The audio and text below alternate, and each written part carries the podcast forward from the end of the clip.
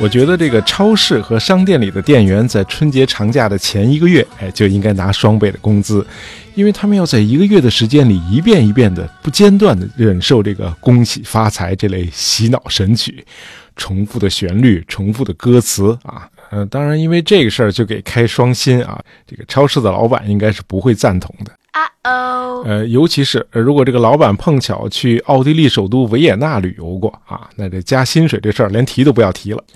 在这个维也纳酒店里的服务生，别说一个月了，一年到头几乎每天都是在圆舞曲《蓝色的多瑙河》的旋律里度过的。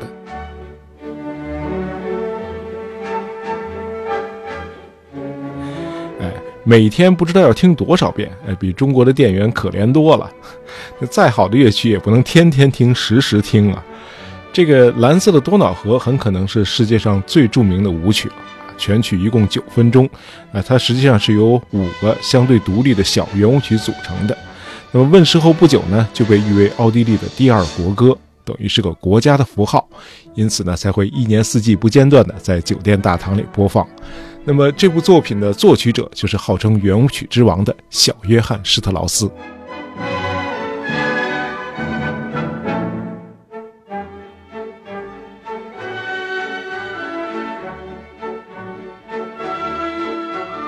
呃，谱写这个《蓝色的多瑙河》这一年呢，小约翰施特劳斯已经进入了他的创作的高产期。呃，这一年呢，他四十二岁。原本呢是要创作一首以多瑙河为主题的合唱曲。呃，但是，一八六五年这一年呢，这个小约翰施特劳斯多数时间都在俄罗斯举办各种音乐会，哎，无暇创作，这事儿呢就先搁下了。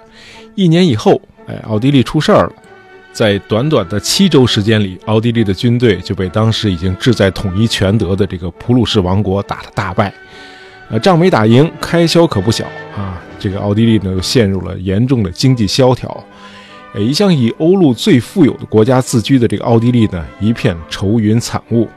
呃，于是很多人就提醒小约翰施特劳斯，呃，是不是创作一些旋律欢快的作品，提振一下民众低落的情绪？呃，这个小约翰施特劳斯呢，这才开始着手创作那个多瑙河主题，一写就写了两个版本，一个管弦乐版，一个合唱版。呃，作品是创作出来了，可是没有名字。这时候呢，他想起了奥地利一个犹太裔的这个诗人，他叫卡尔贝克。这位叫贝克的诗人呢，在他的两首诗作里都有 “and schönen blauen Donau” 这样的诗句。呃，翻译成中文呢，就是在美轮美奂的蓝色的多瑙河畔。于是这部作品就有了“蓝色的多瑙河”这个标题。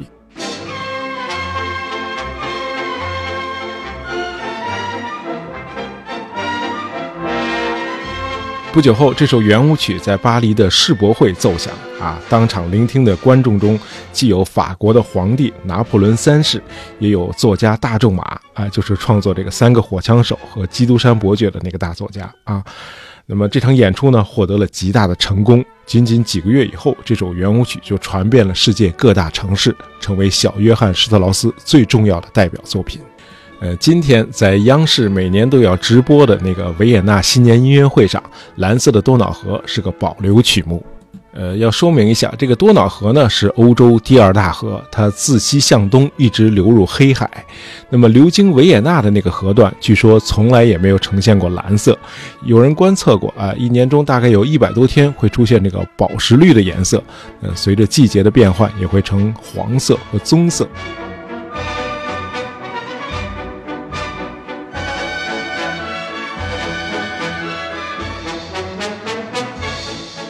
好，我们刚才提到过，这个小约翰施特劳斯是圆舞曲之王。那什么是圆舞曲呢？啊，圆舞曲德文叫 Waltz，啊，华尔兹。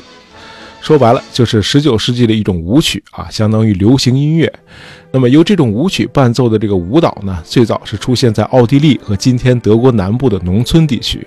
那么这个舞蹈刚一进城的时候，因为这个跳舞的方式啊是一男一女勾肩搭背搂着跳啊，就被认为是有伤风化。一度还被禁止过，但是后来跳的人越来越多了。先是在小酒馆、咖啡馆，后来居然在维也纳各大城区都出现了大型的舞厅。那么那会儿这个维也纳的人口呢，大概是二十多万。哎，到最后这个全城各处的舞厅竟然能容下五万多人。那这什么概念呢？就是说维也纳四分之一的人在跳华尔兹。这个有趣的是，这个王公贵族们也不再跳那个娇柔造作的宫廷小步舞了，也都开始跳这个华尔兹了。因为华尔兹，奥地利社会的这个阶级界限就变得模糊起来了，贵族和平民在跳同一种舞。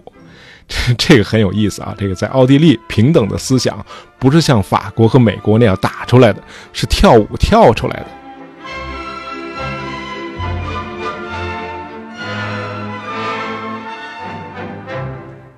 呃，刚才说了，这个圆舞曲之王呢是小约翰施特劳斯，哎，他是施特劳斯父子中的那个长子。呃，其实这个华尔兹能够在维也纳广为普及呢，还真得感谢老约翰施特劳斯那一代人的贡献，尤其是老约翰施特劳斯本人。哎，这个老约翰呢，用他自己创作的这个华尔兹呢，先是征服了维也纳、柏林和巴黎。后来呢，他又在伦敦的这个白金汉宫的宫廷舞会上演奏华尔兹。演奏的时候呢，这个行将成为女王的这个维多利亚公主，随着这个老约翰施特劳斯的乐曲，带头跳起了华尔兹舞。打这儿以后，哎，这个英国的绅士淑女们也不再顾忌什么有伤风化了，纷纷开始跳这种时尚的舞蹈。华尔兹又得以风靡英伦三岛。那么，普遍认为这个老约翰施特劳斯的才华呢，要高于他的长子小约翰施特劳斯。但是因为英年早逝，老约翰四十五岁就去世了，因此一生中只留下了二百五十多部音乐作品，其中一百五十二部是圆舞曲。嗯，不过咱们中国听众呢，最熟悉的还不是他那些圆舞曲，而是他那个进行曲，就是那个拉德茨基进行曲。哎，这是老约翰施特劳斯的作品。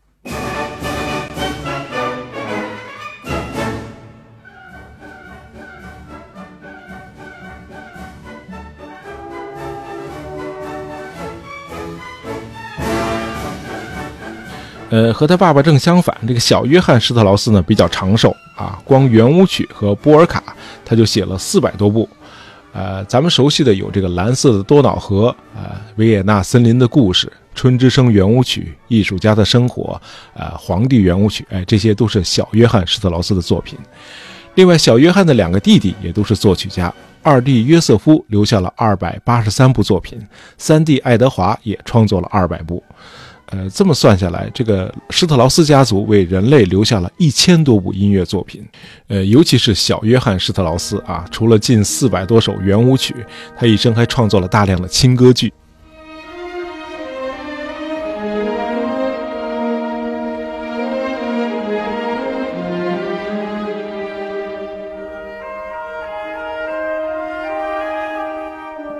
虽然作品的数量如此浩繁，但是这个施特劳斯家族呢，并不是一个和谐的音乐世家。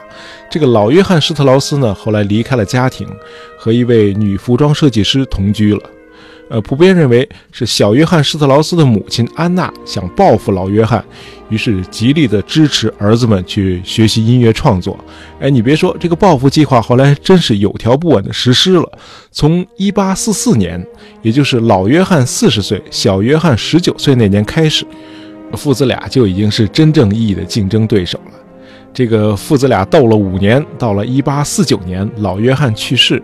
那么，小约翰接受了老约翰的乐团，从此这个维也纳正式进入了小约翰施特劳斯时代。那么，咱们后面提到的施特劳斯，哎，都是指小约翰施特劳斯。呃，其实这个小约翰呢，比他爸花多了。呃，他的一生就像他创作的一首圆舞曲的标题：Wine, Vibe und Gesang，美酒、女人与歌。呃，据说他创作了那部著名的轻歌剧《蝙蝠》，哎，就是从他在巴黎的一次艳遇中获得的灵感。呃，施特劳斯的婚姻生活充满了坎坷。他一生共结过三次婚，第一段婚姻持续了十六年。妻子这个耶体去世之后，呃，时年五十三岁的施特劳斯娶了二十五岁的女歌剧演员莉莉。那这位莉莉呢，不太守妇道。那么四年后呢，就红杏出墙，爱上了这个维也纳歌剧院的经理 Franz Steiner。这样呢，施特劳斯和莉莉就处于分居的状态。但是不能离婚，因为奥地利是个天主教国家。哎，咱们在亨利八世那期节目里说过，天主教是禁止离婚的。这个时候呢，比施特劳斯小三十一岁的一位年轻的寡妇阿德勒出场了。呃，这位年轻寡妇，这个阿德勒的老公呢，是一位犹太裔的银行家。哎，正因为如此，这个阿德勒呢也非常的精通财务，于是施特劳斯呢就雇佣他来管账。很快呢，两人就相爱了。但是因为不能和莉莉离婚，施特劳斯呢就无法迎娶阿德勒。那么无奈之下，施特劳斯和阿德勒就双双放弃了奥地利的国籍，加入了德意志一个小公国啊，名字叫 Sachsen-Coburg und Gotha 啊，加入了这个小公国的国籍。这样呢，就从原来的天主教皈依了基督教新教，哎，两人因此就得以完婚。从此呢，施特劳斯成了德国人。呃，这个 Saxon Coburg und Gotha 啊，我们在这个维多利亚女皇那期节目里也提到过，维多利亚的丈夫阿尔伯特亲王就来自这个小公国。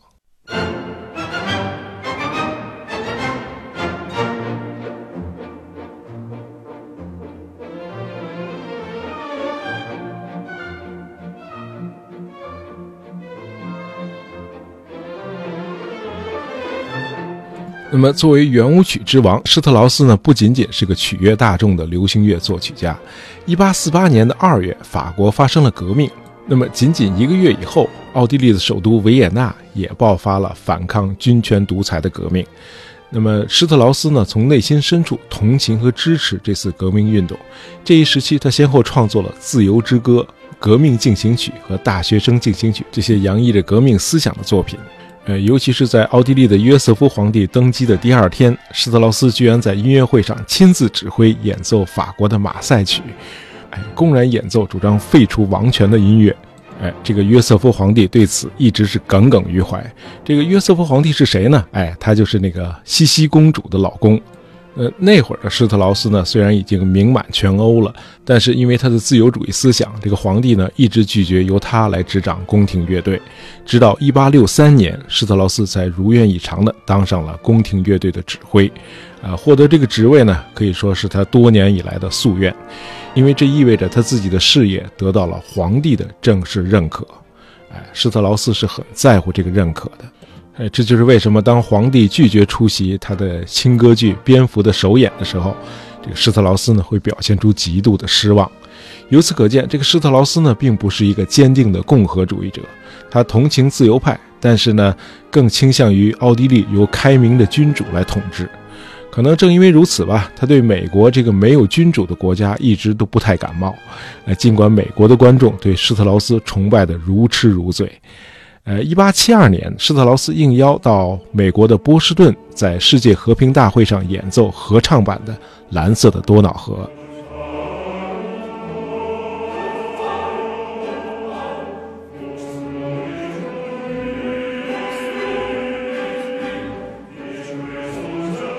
那么，参加这次演出的合唱演员人数竟然多达两万人，那么伴奏的乐器也有一千多件。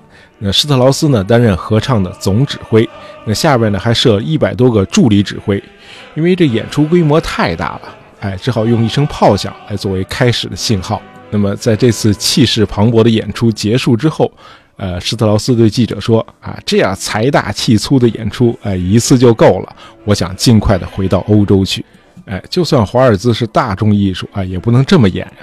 说到这个大众艺术呢，我们可以用法国大作家左拉对施特劳斯的评价来结束这期节目。